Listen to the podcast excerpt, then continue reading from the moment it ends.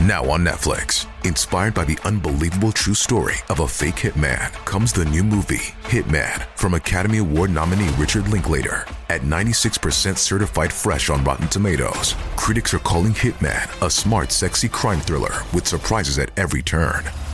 Starring Glen Powell and Adria Arjona. Hitman. Now playing on Netflix and in select theaters. Rated R.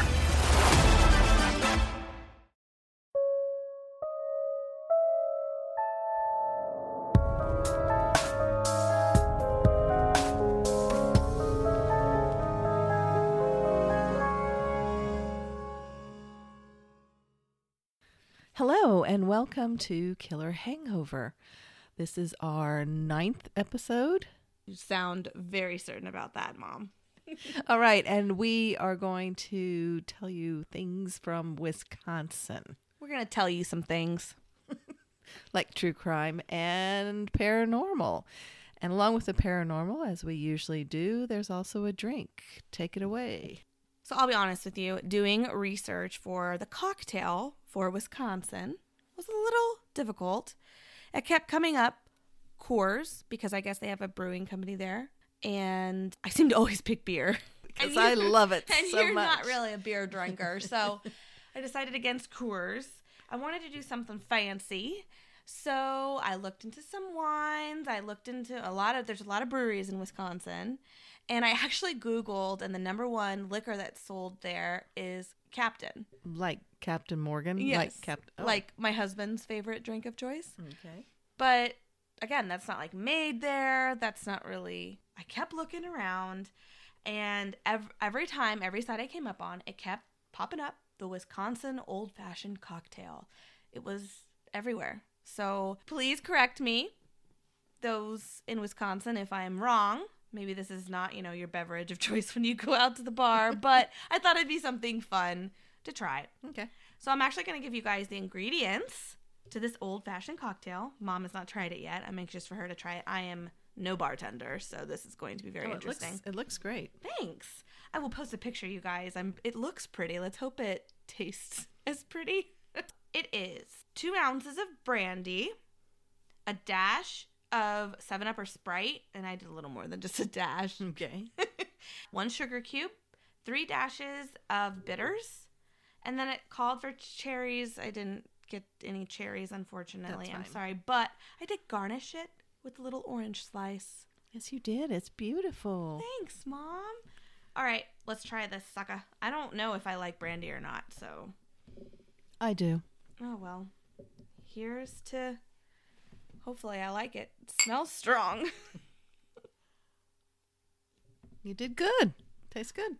I'm not sure if I like brandy or not. I do. That's pretty. That's pretty strong. That's not bad. I mean, if you say it's good, I'm gonna trust you. I've never really. Well, either it's good or it's not good. You don't have to trust me on that. You're drinking it. Make your own. Take a picture, tag us, and then let me know how good or bad yours is. All right, Mom. Why don't you uh, tell us about a serial killer in Wisconsin? Dun-dun-dun-dun. Okay, you better like gulp that drink because you're going to need it. I'm going to talk about the acclaimed Jeffrey Dahmer. Obviously, I know his name, but I don't know much detail about Jeffrey. Yes, we all know things like um, he killed people, he ate people. Wait, he... you're gonna talk about somebody who killed people on our show, Mom? get out of town. All right, but back up. You said he ate people. Getting to that. Okay. Let me first introduce him to you. He was born May 21st, 1960, to Joyce and Lionel Dahmer. He was described as a very cheerful and friendly child. But then, right before his fourth birthday, something happened. His fourth birthday? hmm His fourth birthday. Uh, he had a double hernia operation right before his birthday. Did that cause anything? Don't know. Was it inattention from his parents? It was said that his mother struggled with depression and even tried to commit suicide once. His father was frequently away due to his university studies towards his degree in chemistry. His parents did fight a lot, and sometimes the fights were very violent, but they were always very loud and mean. Did that cause him to turn inwards? Whatever it was, he became very quiet, timid, and very withdrawn. He did, however, show a great interest in animal anatomy. Hmm. And this interest began at around four years old. And while he was four, he pull, he watched his father pull bones of dead animals from underneath their house. So I'm thinking that there was a deck or something, and every once in a while they had to clear. They lived in woods. There was a lot of woods there, so Okay. probably animals found their way underneath the But- deck or whatever. Animals had already disintegrated, I guess. So he would take super interested in the anatomy of it all. Right. And Okay. and actually at 4 what he was really interested in was the sound of the bones as they dropped into the canister that the father was putting them in. And so Weird. the little boy would then take the canister and just pick up the bones and slowly drop them and listen to the sound that the bones made. I made. just got chills all over my body. That is weird. Uh, yeah. And he just did this, just kept doing it. He was totally enthralled with it. This progressed to him bringing home roadkill and dissecting it to see how the bones fit. Lovely. He was able to, I don't want to be too morbid here, but to um, strip the bones of any of the flesh so that he was only dealing with the bones. And his father was really happy to see that his normally withdrawn son had an interest in something. Like a hobby and Yeah, and, and he considered this to be a, a scientific fascination, which it was, you know. And he showed Jeffrey how to safely bleach and preserve the animal bones. okay. So he's supporting this. He is, because he's thinking this is a good thing. Maybe it would be in somebody else, but anyway. so in high school, Dahmer was seen as an outcast by the other students. And by the teachers, he was seen as quiet, polite, and extremely intelligent. Hmm. But unbeknownst to his teachers, Jeffrey was also a habitual alcohol drinker. He brought beer or and hard liquor to school daily. He drank before, during, and after school. That's really sad. I mean, he just kept the high, I guess, going. And this started age 14 or 15 years old. Oh gosh, that's very sad.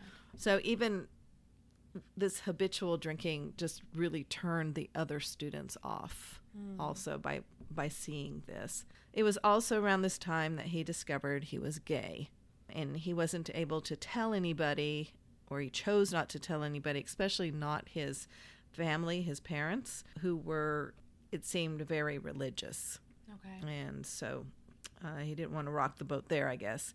His grades progressively began going down, and teachers attributed this just to his apathy. Probably his drinking has had a whole heck of a lot to do with that. At age 15, he switched his admiration of animals or dead animals to people, and he starts fascinating about totally controlling another man and raping him.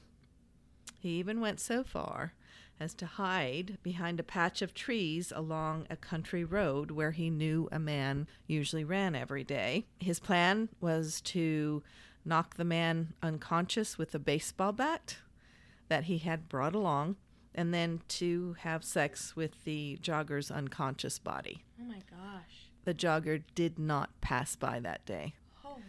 And Jeffrey never went back to that idea again. So he never tried again. He kept the fast, you know, the fantasies going though. Shortly before his high school graduation in May 1978, Jeffrey's parents divorced. His mother moved to Chippewa Falls, Wisconsin with his little brother, and his father temporarily moved in an apartment motel closer to his place of employment, which meant Jeffrey had this house to himself. Uh oh. He had been fantasizing about picking up an attractive hitchhiker and bringing him home. So, three weeks after graduation, Jeffrey picks up Mark Hicks. Jeffrey invites Mark home with the invitation of drinking and hanging out. And after several hours of this drinking and listening to music, Mark wants to leave. But Dahmer doesn't want him to. He wants him to stay. So he hits Mark in the head while Mark is sitting in a chair. He comes up behind him, hits him in the head with a dumbbell. Oh my gosh. Ouch. And then the unconscious body is lying on the ground. Jeffrey proceeds to strangle him with the bar of the dumbbell. oh my gosh. After satisfying some of his sexual fantasies, Dahmer hides the body in a drain pipe. He later got rid of the body, and again, I'm sorry to get you sick here, cut the body up, stripped the bones clean, put everything but the bones in a plastic trash bag, buried them throughout the woods, pulverized the bones, and scattered them throughout the woods. How old was he? He just graduated from high school, so he's 18. Holy cow. Um, now, nobody, no police, nobody had any idea that this man, maybe they knew he was missing, but nothing, no red flags ever happened. The only way that they ever found out about this is when Dahmer was arrested, he confessed to it. Had he not confessed to it, nobody would have known. Oh wow. So then Dahmer enlists in the army January uh, 79 and he's trained as a medical specialist. Remember, he is very intelligent. yes, it sounds like it. So, in his first year in the service, Dahmer was described as being an average to above average soldier. And in all his time since high school, Dahmer has not stopped drinking. So, he's still drinking during this time.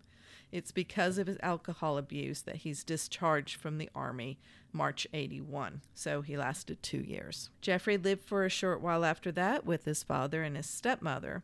But again, because of his alcohol abuse, he was sent to live with his grandmother in West Allis, Wisconsin. And I read on one site that his grandmother was actually the only person in his life that he had a good relationship with or an affectionate relationship with.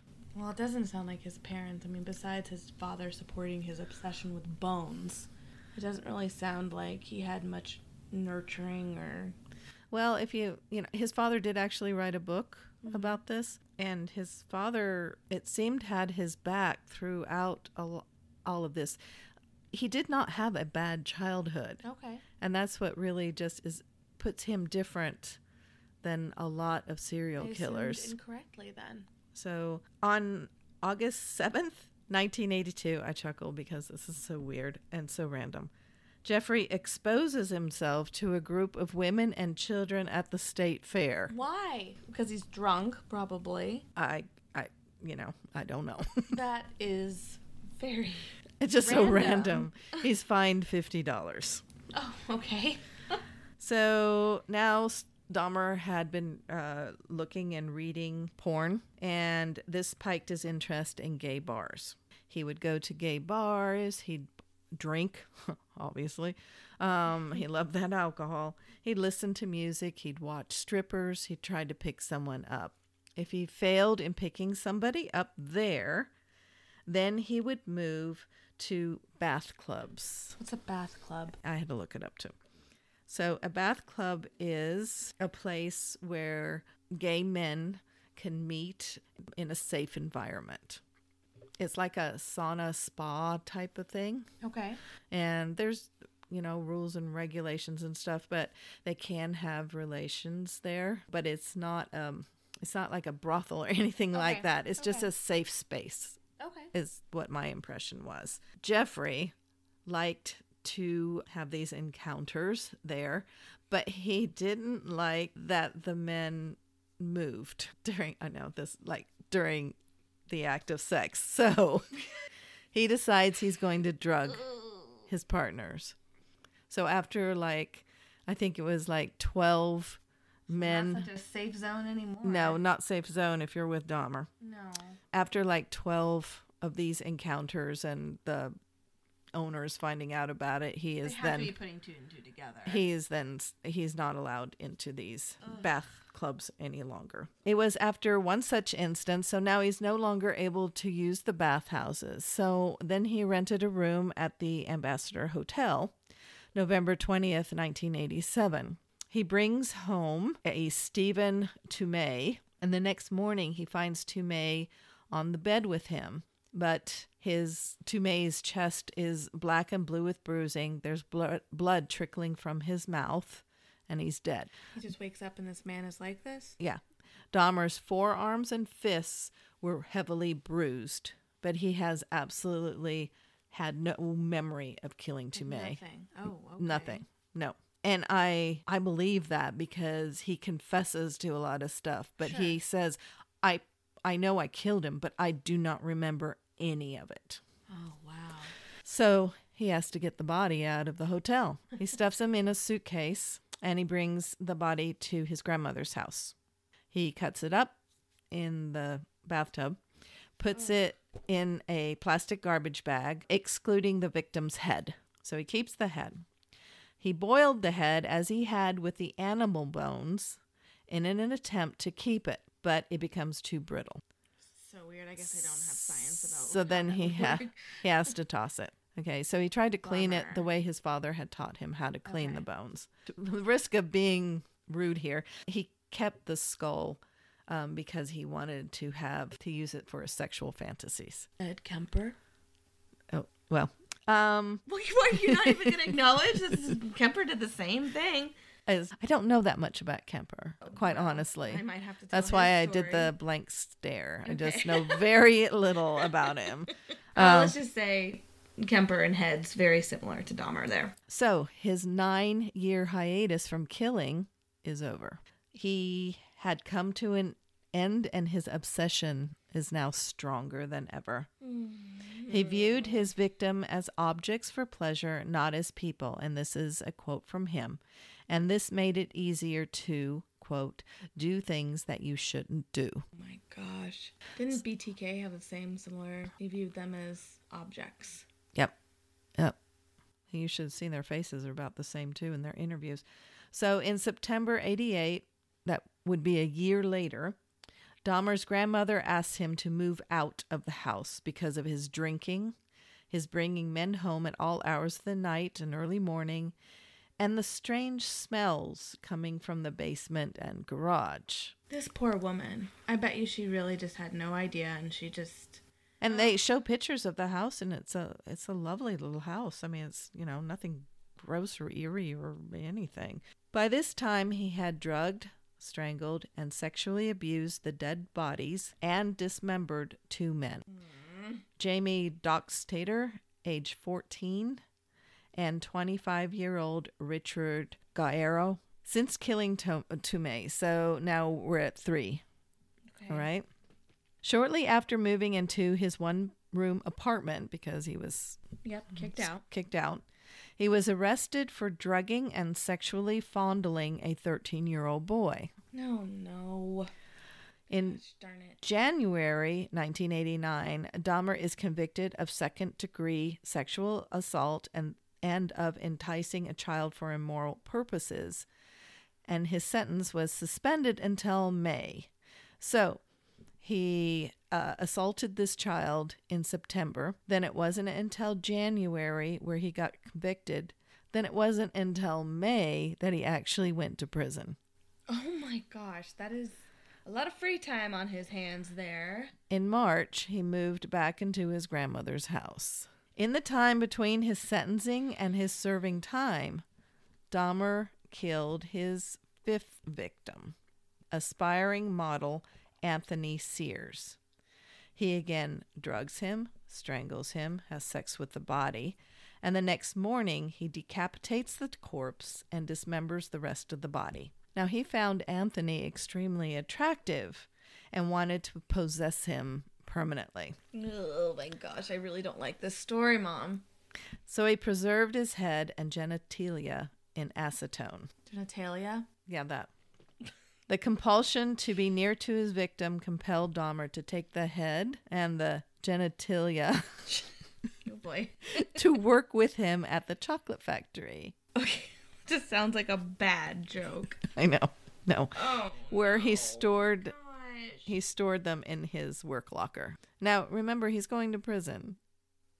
Okay. Not soon enough. Not soon enough. So, on May 23rd, 1989, Dahmer is sentenced to five years probation and one year in the House of Correction with a work release permit so that he could keep his job. Okay. And he also had to register as a sex offender.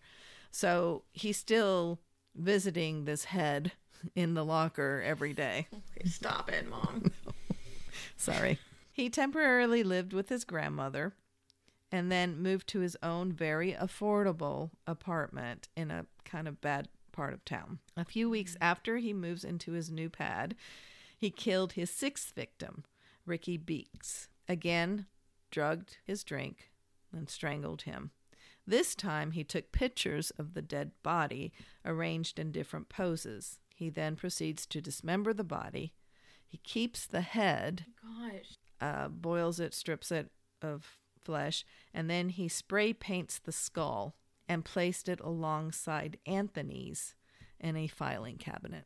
I should have warned listeners that this story is just progressively gets like I don't to me sicker and sicker and sicker. So I'm sorry if I upset your stomachs. Quite honestly, I I was so upset to my stomach that I had to pull back from this story cuz I started getting queasy. And as you know, it takes a lot for me to get queasy. I mean, I've sat through an autopsy, I've dissected bodies during anatomy. I it it doesn't Not on your own. You're not Dahmer here. no, when I was taking anatomy, but this just just totally nauseated me, and then I had to pull dinner out, and we happened to be having boneless pork chops. oh my god. No, no, no, no, no, no. Oh crap! I won't tell you what I thought it. I was just like, these look like biceps. Mom, moving on, moving on. Okay, now karma. A week later, Dahmer lures another man into his apartment. But by accident, Dahmer drinks the laced drink. Idiot meet karma. he, of course, passes out. When he comes to, he realizes he's been robbed. So oh, he does not report this to the police. Of course not. Oh. A month later, he kills an acquaintance of his. So all these other men have been, just been kind of strangers. Now, this is an acquaintance, not a friend, because he doesn't have many friends, but an acquaintance of his. He experiments with different ways to preserve the head and parts of the body, but they all fail. So he's not able to keep any of Edward Smith. Oh my gosh, oh my gosh, oh my gosh. Three months later, and do you hear these months? We're not talking years. No, no, We're no. Talking like one week- month later, three months later. Yeah, Yeah. I, I hear it. Three months after Smith, Ernst Miller becomes Dahmer's eighth victim. And now he begins to branch out. This is a quote. I started eating their heart and arm muscle. It started out as curiosity and then it became a compulsion. It was a way of making me feel that they were a part of me.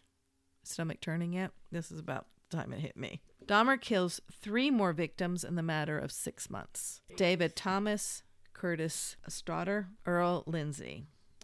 Dahmer's compulsion leads him to an, another brilliant idea. He's going to keep a victim alive, but render him zombie like by injecting a diluted acid solution or boiling water into their brain. Boiling water. This is another quote. It never did completely work. So he's obviously he obviously tried. He wants to have control and he wants to just have this living being and, and be subjected to him, I guess. Okay, so as I'm doing the research here, I'm thinking all this killing and these body parts and stuff have got to stink. I mean, they've they've got to smell. And he's living in an apartment. I was actually thinking that. Are people not Yeah.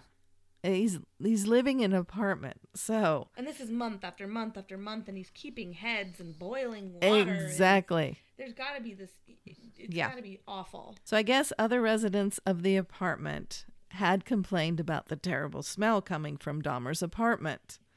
When asked by the manager, Dahmer always came up with something to excuse it, such as, Oh, my freezer broke and I just got all this meat from my grandmother and it all went bad.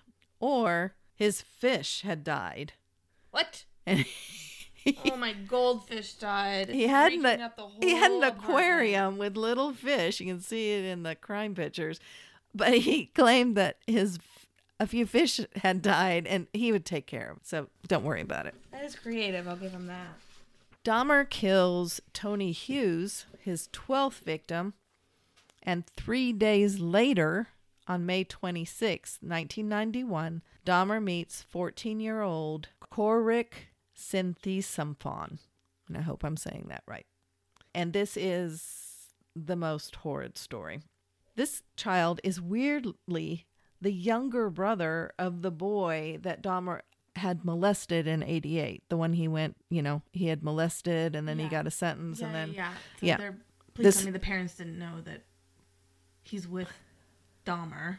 Well, I think these kids kind of lived in the street. I mean, they had okay. parents, but I think they had it pretty rough. So he enticed the 14 year old to his apartment with offers of money if the 14 year old would pose for him. And since Sinthasomphone was drugged. Dahmer did his thing. Then he drilled a hole in the boy's head and, oh, mom, stop. and injected the diluted acid solution into his brain. Dahmer left to get some more beer, and I one article said that he went to a bar and had a few drinks. And as he was coming back to the apartment several hours later, he found Sinthasomphone outside, naked and surrounded by three very worried women. The boy was speaking incoherently, and the women had called the police. When the police arrived, Dahmer, always quick on his toes, told them Sinthasomphone was his 19 year old boyfriend. Now, this kid's 14, but he lies and says he's 19, and then he was drunk and they had fought. So now the police chalk this incident to domestic disturbance. Either they did not notice or they didn't care about the blood on the boy and the obvious way that he struggled against Dahmer when they pushed him close to him. Oh, that just makes me sick. Sinthasomphone was killed after they returned to the apartment. A month later, Dahmer kills and dismembers his 14th victim, Matt Turner. Five days later, Jeremiah Weinberger becomes a victim.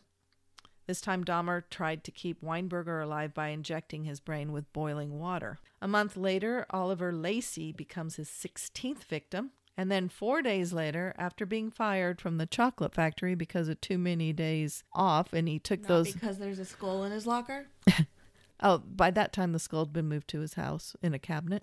Okay. So, um, but Okay. he, he asked for a lot of days off so he could dismember all these bodies, you know. Job in itself, apparently. Dahmer kills his last victim, Joseph Bradehoft. Three days later, Tracy Edwards is lured to Dahmer's apartment. Dahmer handcuffs one of Edwards' wrists and holds a knife to Edward right at his chest. And he says, I intend to eat your heart. Oh my gosh.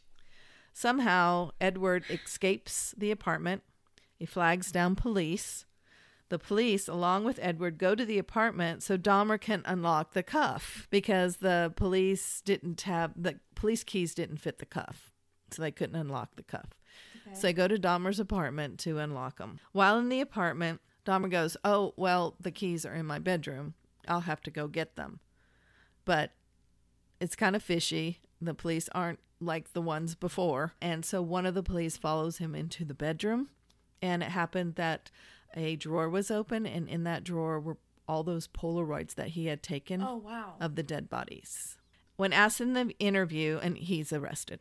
So, when asked in the interview what the turning point was, the moment Dahmer realized he had done something terrible, Dahmer's response was, It was the night of my arrest. When the police handcuffed me, I realized there was no reason to hide my actions anymore. What I could do now was to help the police identify the victims. But not No. until then did he realize. Not until then. wrong. And this makes it sound that he just went, okay, here are my hands, handcuff me. But from things that I read, he fought tooth and nail. He did, I mean, he fought the police. What the police and then the crime scene investigators found in the tidy, neat apartment was what horror movies are made of. I'm going to read the things that they found in the apartment okay. a human head and three bags of organs, which included two hearts, were found in the refrigerator. Three heads, a torso, and various internal organs were inside a freestanding freezer. Chemicals, formaldehyde, ether, and chloroform, plus two skulls, two hands, and male genitalia were found in the closet. Genitalia. There you go. That one again. a file cabinet that contained three painted skulls, a skeleton, a dried scalp, uh, and various photographs of his victims. A box with two skulls inside, and I have a story about that coming up. Oh boy. A 57 gallon vat filled with acid and three torsos. Why the torsos? Victims' identifications, bleach used to bleach the skulls and the bones, tools like a claw hammer, handsaw, a 3x8 drill, a 1x16 drill, and drill bits, a hypodermic needle, and blood soaked mattress and blood spatters. He had a second bedroom, and that's where they found the blood soaked mattress and stuff. Now, I'm thinking these police had to have smelled something when they walked into that apartment. I mean, They they had they had to have. I mean, his neighbors had to have. I'm still just So police also found videos and some porn and a very worn video, which was Exorcist 3. what? Dahmer said that he would watch it before he went out to look for a victim. It put me in the mood for murder. Exorcist 3? hmm I didn't know there was an Exorcist 3, but there is, I guess, because that's what he loved.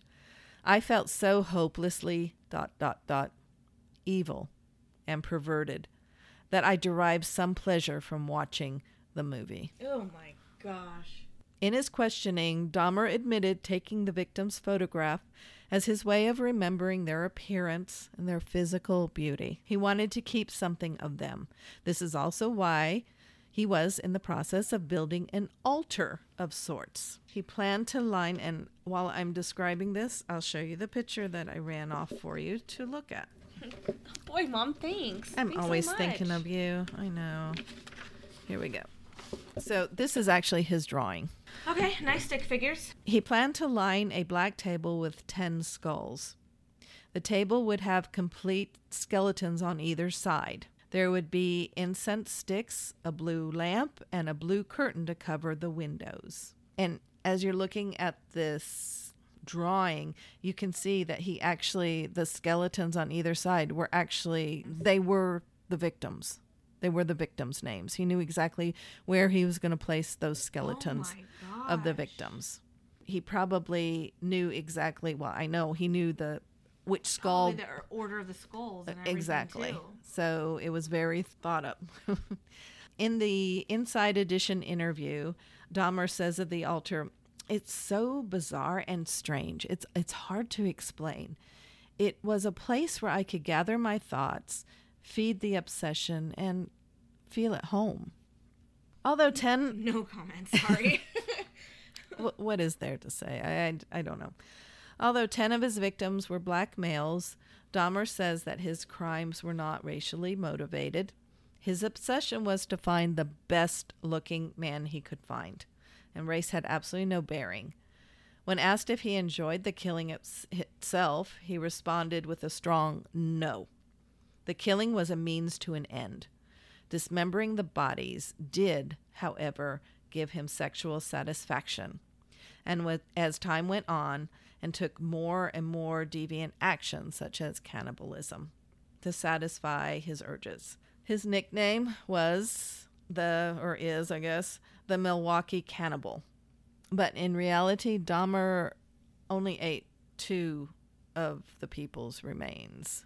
Too too many though. Yeah. I mean, here's a side note. much. So I'm kind of talking to your husband, Alex, and I'm telling this, and I said, you know, he he only ate two people, and Alex says, well, he ate he ate more people than I have escargot. what does that even mean? Because Alex said he only ate escargot once. what is that? Like who's okay? it's your Anyway. it's your husband. I thought it was kind of funny, actually. okay. Oh. Remember the box that I mentioned previously with the two skulls in it? Mm-hmm. Hard to forget it. Okay, well, here's the story. It was just a small one foot by one foot square box. That, What's in the box? okay, that sat in the living room. At this time, Dahmer had already killed five men. Okay? And his father came to visit him. His father asked him, What's in the box? Because the box was locked. And Dahmer said, uh, I, I'm not, uh, we're not opening the box. And they kind of got into a little fight about it. And his father said, I'm going to go downstairs. I'm going to get tools. I'm going to open that box right now unless you tell me what's in the box. Well, Dahmer got very, very upset about it. And finally, the father said, Okay, okay, we're going to open the box tomorrow. Whatever is in it, we're going to take care of it and we're going to make it disappear. If they had opened the box, the father would have seen the head and genitals of one of Dahmer's victims. All of this could have been stopped. I heard Dahmer tell this story in his Dateline interview, and actually, his father sat right next to him during the interview, and they were both telling the story. And as he walked out of the interview room, which was like a cafeteria or something, he stops all of a sudden and he looks to the side and he goes, Hey, the box was just like that one. And there's this little box that they probably have the mic wires and stuff in. And it's like this little metal blue box. Then he just turned around and kept walking. Oh my god.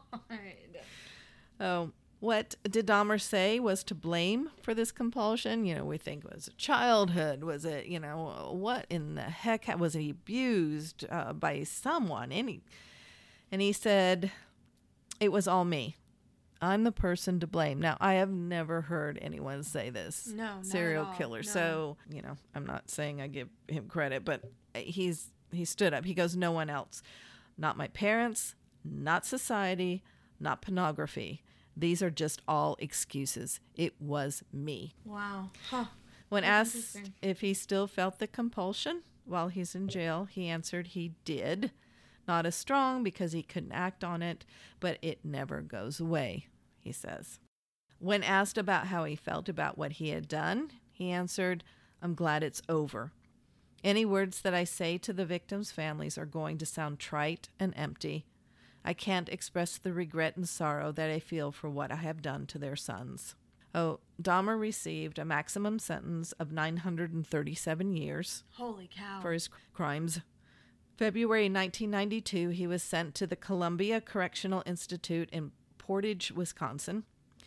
Initially, he was held in isolation for his own safety. He seemed to adjust to prison life and became a self proclaimed born again Christian. He'd walk around Bible all the time.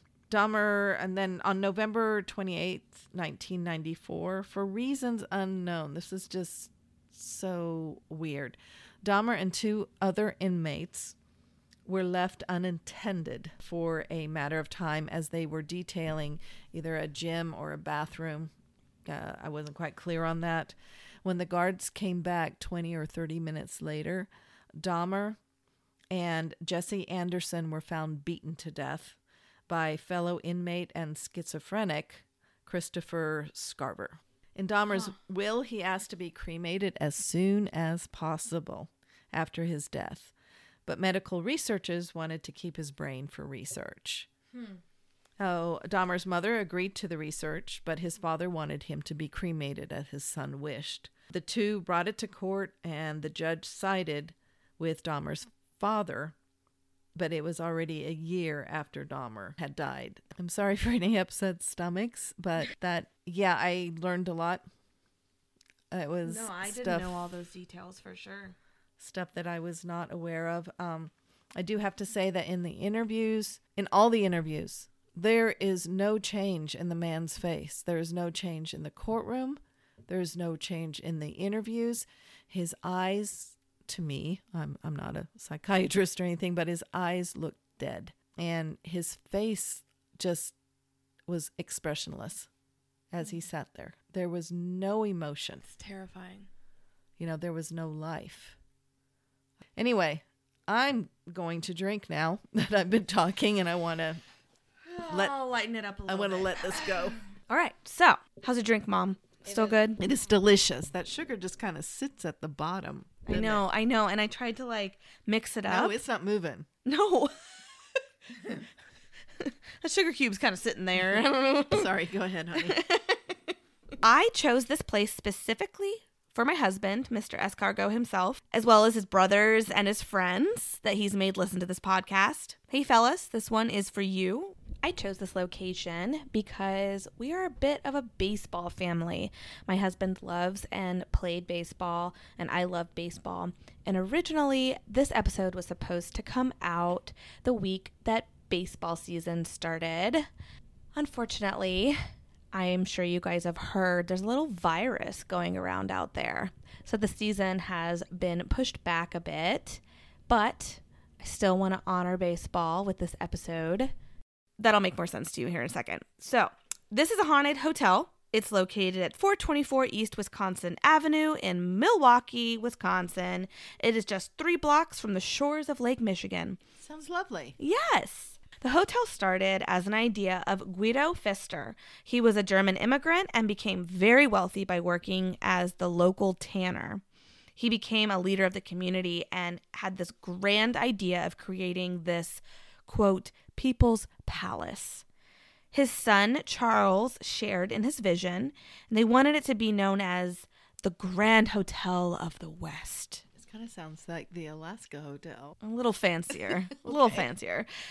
They imagined this grand, luxurious lobby, but they wanted it to take on this feeling of your living room. So they wanted it to have this grand appeal, but very homey.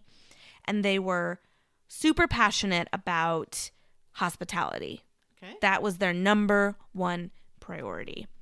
So, unfortunately, Guido died in 1889 before he could see this dream become a reality. Hmm. But four years, $1.5 million later, in 1893, Charles brought his father's dream to life with the Pfister Hotel. Nice. The lobby is gorgeous. It's three stories. There's cherubs painted on the ceiling, which freak me out. Cherubs freak me out. But there's gold accents. I mean, it's it's really pretty.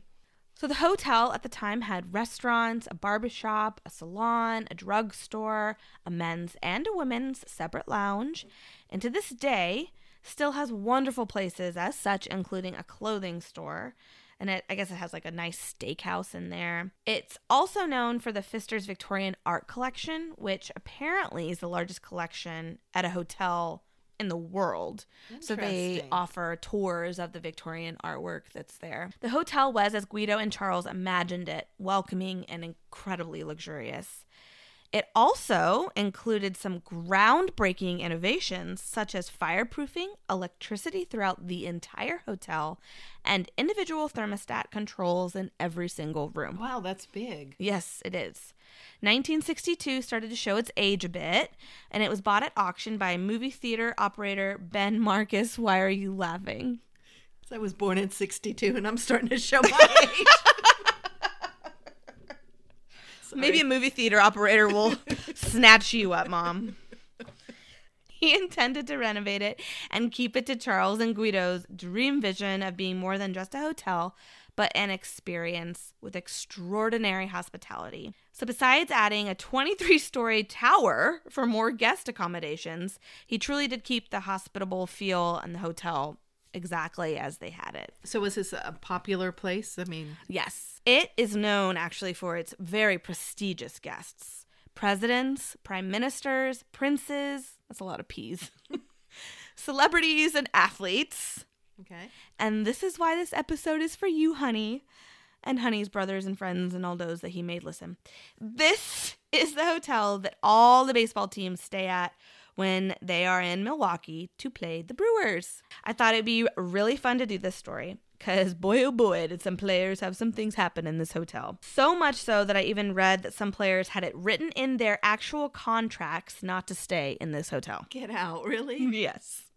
So it is actually a known fact that Charles Pfister was a huge Brewers fan. So the story goes that he wants to disrupt the sleep of the other team's players to help his team win. So it's kind of like a baseball curse. That's really funny. Some players will voluntarily stay somewhere else. When they do stay, they refuse to stay alone and they want to bunk up with their friends from other players. So these are like grown athletic men and they are terrified of this hotel. it is so funny to me. hey, buddy, we're going to room together. Let me grab my baseball bat real fast. there are several stories out there. I found them on ESPN and even the MLB website. So I thought it'd be really fun. I'm not going to do our normal show here, I'm actually going to give actual quotes of their hauntings. Cool. So, so these interviews were done in 2013. Let us start. I'm going to start with Bryce Harper. At the time, he played for the Nationals, uh, and currently he's the right fielder for the Phillies. So his quote is Now, hold on. I will warn there is some cursing. So what? if you could listen to Dahmer, I'm sure you can listen to some cursing. Baseball players curse. Okay, anyway, so one time last summer before I went to sleep, I laid a pair of jeans and a shirt on that table of the foot of bed. Those things in hotels that you sit on to put on your shoes. I just laid them out, simple as that. When I woke up in the morning, I swear on everything. The clothes were on the floor and the table was on the opposite side of the room against the wall. I was so flustered. I honestly thought there might be someone in my room. I had no idea what the hell just happened. So I actually looked around and then I checked to see if the door was still latched, and it was. I thought someone, maybe Jayson Werth, came into my room during the night and moved everything around. And I knew Tyler Moore and Lombo, meaning Steve Lombardozzi. Oh my God, Alex is going to kill me. Steve Lombardozzi. Man, this alcohol is making my tongue slow. Were both near me too, but they said that no one had done anything like that. Now they could be lying to me. That's possible, and no one else seemed to have a weird experience, but it really creeped me out. I went downstairs and changed my room immediately. different room, different floor, I said.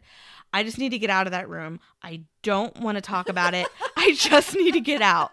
So they moved me to a higher floor. well, that's one way to get an upgrade. yeah, sure. the next quote is from Brandon Phillips. He played for the Reds at the time as a second baseman. And the last I saw, he was playing for a Mexican league now. So his quote is We play Milwaukee a lot, but I remember one time I came into the room and just sat on the bed. Then for some reason, the damn radio turned on. So I turned it off and got in the shower. When I was done, that mother had turned back on. the next one is from Giancarlo Stanton. He goes by Mike Stanton. He was an outfielder for the Marlins at the time, and now he plays for the Yankees. His quote is Man, I hate when we have four games there. Two, three, anything's better than four. It's freaky as with the headshot paintings on the walls and the old curtains everywhere. It reminds me of the Disneyland haunted house. the less time I'm there, the better. These guys are hilarious. I know. Michael Young, he played for the Phillies at the time as an infielder. He is now since retired. And he says, Oh, f- that place. Listen, I'm not someone who spreads ghost stories. So if I'm telling you this, it happened. A couple of years ago, I was lying in bed after a night game and I was out. My room was locked, but I heard these footsteps inside my room stomping around. I had heard all these stories about this hotel, so I was wide awake at this point. And then I heard it again these footsteps on the floor, so I yelled out, Hey, make yourself at home. Hang out, have a seat, but do not wake me up, okay? After that, I didn't hear a thing for the rest of the night.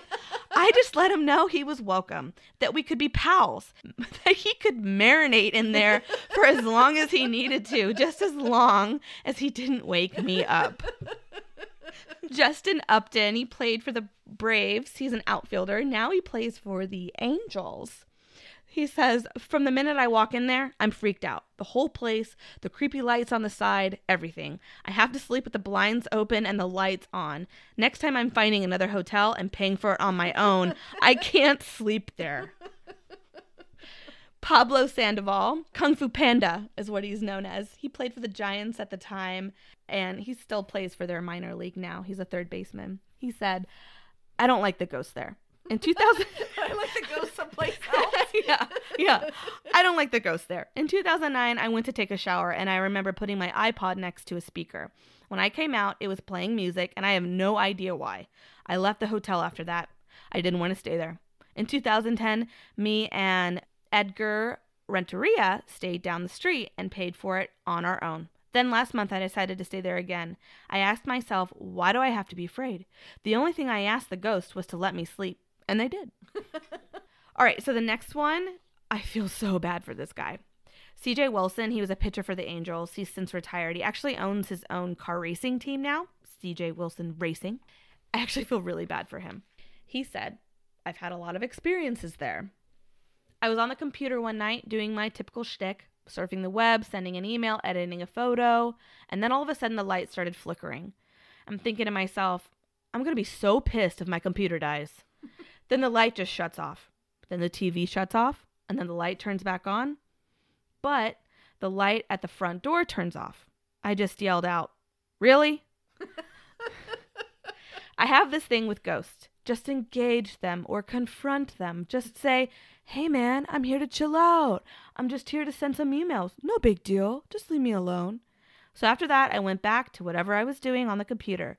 But then 30 minutes later, they're scratching in the walls. Ew. Now I'm thinking, okay, it's the Midwest. There could be a possum or something in the wall. Oh yeah. There could be a possum or something in the wall, right? That's possible, isn't it? right. All I knew was that they were definitely noises coming from the wall. I just said out loud again, Can you please just leave me alone? I'm really trying to work here. At this point, I'm on edge. I'm literally looking to see if there are people in the hallway, if someone's trying to pull something. We'll do that sometimes. Take a guy's key card and hide in the closet or behind the shower and jump out. But then the lights really start going crazy, and I'm like, Are you kidding me? I don't want anything from you. Leave me alone. Or write it down. Write down what you want. I can't communicate with you through the lights. The next day, we all show up at the park, and everyone has this uneasy feeling like we had bad Chinese food or something. Gas or? I said to one of my teammates, You wouldn't believe the shit that was going on in my hotel room last night. And another guy said, Oh my God, are you talking about that shit you heard? Everybody had a story. no way. One dude got locked in his bathroom Oh. And he had to get the hotel to get him out. Oh, that would have been a fun story. Another guy had the lights turn off when he was in the shower. Hey. Another guy saw something. I don't get terribly concerned unless things start shattering in the room, so it was fine. I don't get that much sleep anyway, but you just get a vibe when you walk in. It almost feels like you're in Prague or something. Very gothic, lots of gold enamel, crosswalks and atriums everywhere. Being on the road so much, we're used to a standard cookie cutter place, but this hotel totally stands alone. that was great. All right, so then I found some more interviews on in MLB, and these were done in 2018. So these aren't exactly quotes, but Stories? yeah, they're more stories. Okay. So this is uh, Gogo, Carlos Gomez. He played for the Syracuse Mets. So, and now I guess he plays for their minor league team. But Gomez said he heard voices while staying in the hotel. And he got out of the shower one year and heard static playing on his iPod, which is weird that static plays on an iPod. That's like, I mean, it's been a long time since I've had an iPod. But so he grabbed the device, which then changed to another song. He raced out of the room and into the lobby before putting on any of putting anything on, before putting on his pants. And he his quote is, "I'm scared to go there. They should change the hotel. Everybody here doesn't like the hotel. Why do they always put us in the same hotel when you can't sleep? Everything's scary. Everything in the hotel, the paintings and pictures. It's a lot of old crazy stuff. No good, man. No good." Okay, so this next story is probably my favorite. It's it's about Carlos Martinez. He's a pitcher for the Cardinals, and while the Cardinals were staying there, he actually made this Instagram video. And it's all in Spanish because he speaks Spanish, but it's like a he has it on his face and he says, "We're here in Milwaukee. I just saw a ghost. In Osuna's room, he saw another one. We are all here. We are all in Francisco Pena's room. We are all stuck here. We're going to sleep together. If the ghost shows up again, we are all going to fight together. And he turns the the phone around and there's like all these baseball players all sitting on the bed. Like some guys got a baseball bat, some of them are playing cards. Some they're all just there's a ton of dudes in this hotel room. It's absolutely Oh, absolutely hilarious. hilarious. So other stories I found online were mostly that Charles Pfister is seen at the top of the stairs, the grand lobby staircase, observing, pacing the halls, especially the gallery above the ballroom during events. He's just watching out for his hotel. Another thing that I thought was really weird, there's a lot of stories of the sounds of dogs, like quote frolicking in the hallways, like panting and running around. Like the sound we hear all the time Yes, with our like, three. Yes, but then like they'll call the lobby and they'll be like, you know, somebody with a dog is letting him run in the hall, and they're like, uh, well, nobody has a dog on that hall, or they'll like look out and step out into the hall, and there's nothing. nothing, there. But that's weird that they hear dogs. I think that's No really kidding, odd. Yeah, it must be those possums in the wall. I didn't think of that crap. You're right. So I will say the hotel refuses. I mean, absolutely refuses to admit that their hotel is haunted. okay, what hotel even does that anymore? They do not wanna- cash in on it. Well, remember they're they want to be known for their Right, hos- hospitality. hospitality. and like they have a, a prayer left on your pillow with your chocolate mint every night. Like they really want to be hospitable. And the last thing they want is Saint people Michael's prayer that you have to pray before you go to sleep. but the last thing they want to be known for is having ghosts. Like Yeah. I, okay. I don't know, but they they refuse. You ask somebody at the front desk when you're checking in or checking out, they refuse to admit that this place is haunted. They're super tight-lipped about it. Any of their employees, none of them will admit anything that they've witnessed anything. It is deny, deny, deny. It must be written in their contracts when they sign up to work there that they are not allowed to speak of anything. So it it doesn't sound to me like there's a certain hotel room that's haunted that just like the whole place. I yes, exactly. So I was looking at reviews on TripAdvisor. I really like to do that before we do a haunted place and see if there's anything on there about people's, you know, what they've gone through there. I really like to read people's reviews anyway. I think that's always really fun. It's a hobby of mine, I guess. Answer. Well, I was really impressed because they actually answer everybody's reviews on TripAdvisor. oh. Somebody from the hotel always responds to their reviews. And if they ever mention anything about it being haunted, they always shut it down or just ignore it. And like one of the reviews responses from the hotel quote, "You're definitely correct in assuming our hotel is not haunted. Though we have been in existence since 1893, we have never had a confirmed sighting of a ghost simply due to the fact that we are not haunted." And my favorite, which I will end this episode with, is somebody asked in on TripAdvisor, Is this hotel haunted? There's a lot of documentation online claiming of this. Just asking because we're going for Halloween and I'm hoping it is. The answer from the property representative Hello, Nick. Great question. This is an urban legend, unfortunately. No ghost activity here. I can have a staff member make some noise. late- late at night outside the door if it helps. Let me know if I can do anything to make your stay memorable. We will see you soon. and that, ladies and gentlemen, is the Pfister Hotel. Oh, that was so much fun. we needed that. After Yes. Dahmer. Yes. I at first I was like, okay, hers went a little long. Maybe we should separate this into two episodes, but we really needed to lighten that up. Oh, Let's yeah. leave it in a little lighter place. Is it haunted? Is it not haunted? I don't know. No, but somebody will leave noises outside your door if you want it. They'll help you Or out. let Yeah. their dogs run down the hall. And don't forget those possums. Well, thank you guys so much for listening to this craziness. We appreciate you. Hey, do us a favor, please. We'd really appreciate it. We'd love some feedback, some reviews. We love, love making this podcast. We have so much fun doing this, and we like to hear that you're having fun listening to it. So please share some reviews with us. Email us some of your stories too. We I'd love to add some of your own personal experiences into oh, these Oh, Definitely, episodes. That's what we want to do, yeah. That would be so, so fun. Email us, killerhangoverpodcast at gmail.com. You can find us on Facebook, Instagram, all those good socials. Next week, we're going to do something fun for episode 10. I'm looking forward to it. We're going to do a joint one. Well, we always do a joint podcast. maybe I do like brandy. We're going to be covering a good old story from Massachusetts. And the location of the crime will be the same location as the paranormal.